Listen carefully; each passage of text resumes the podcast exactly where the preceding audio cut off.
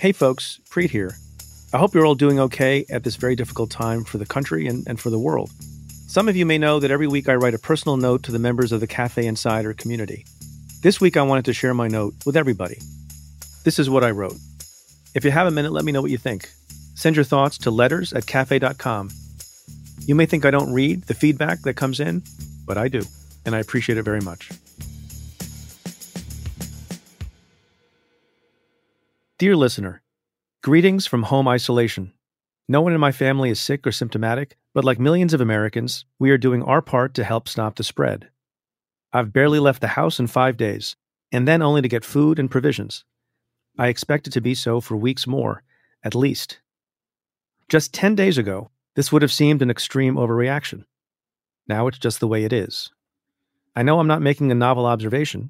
The most common conversation I have with people lately is some version of, Can you believe what it was like just seven days ago? I'm sure you're all thinking and saying the same kinds of things. Not long ago, we thought the pain might be short lived. Not long ago, supplies were plentiful. Expectations and adaptations change hourly. By the next time you hear from me, we may be in a nationwide lockdown. That was unthinkable just last weekend. People are drawing parallels between this crisis and some from the past. None of the modern brushes with pandemic disease seem to fit the bill.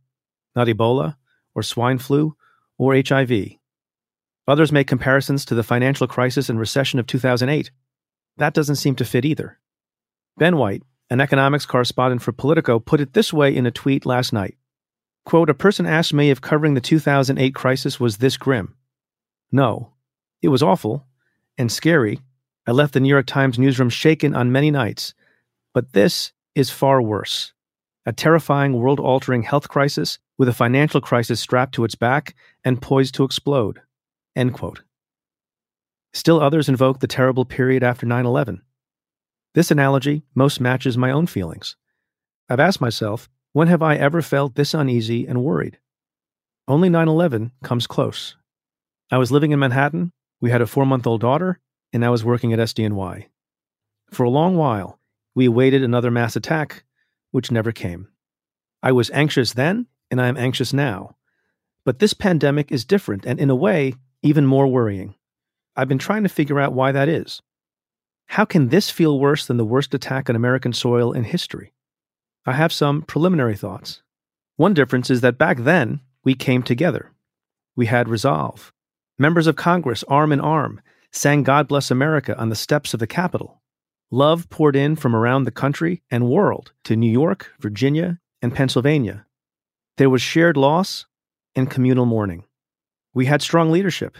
Whatever you think of George W. Bush and Rudy Giuliani today, they said the right things in the right way in the aftermath of the terror attacks now our leaders are often bickering and belligerent, some states taking strong action, while others are keeping their beaches open.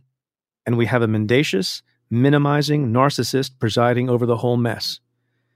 We are fractured, not unified. There is also the simplest of differences. After 9 11, we did a lot of hugging. In the age of coronavirus, you can't even shake anyone's hand. It is harder to come together when you have to socially distance. Feelings of isolation are natural given the need for literal isolation. Another difference is the nature of the enemy. On 9 11, the enemy was human. You had the belief that evil people could be defeated by good people. You also could get angry, and you had a target for your anger the murderous members of Al Qaeda. Maybe this is a reason, aside from deflection, that Trump may seek to twist our response in part into a battle against China, not just the disease. It's oddly comforting to be able to blame people. You could go to war and fight. I was not yet in the organized crime and terrorism unit at SDNY, but I had friends and colleagues who were investigating the attacks at a command center to bring the evildoers to justice. That made me feel better too. These are microbes, not men.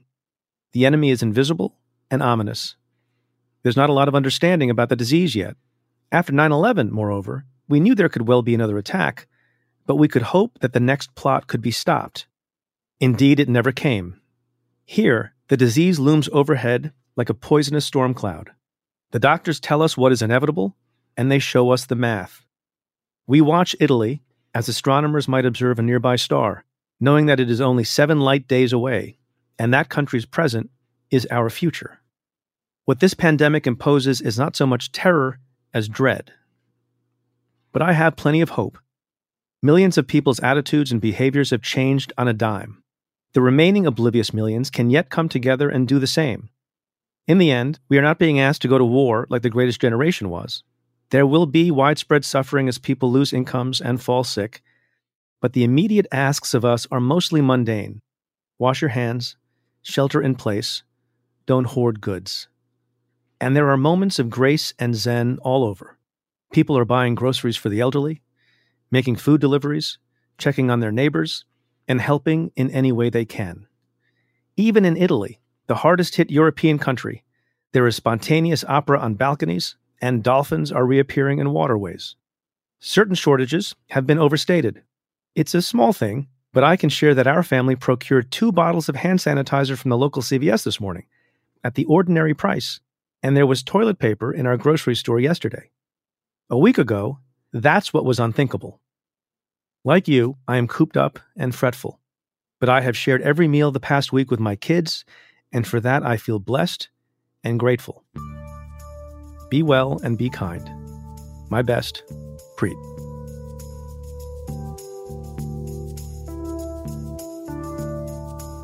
So, folks, thanks for listening. If you haven't caught the discussion Anne Milgram and I had with Lisa Monaco, head to cafe.com slash Preet.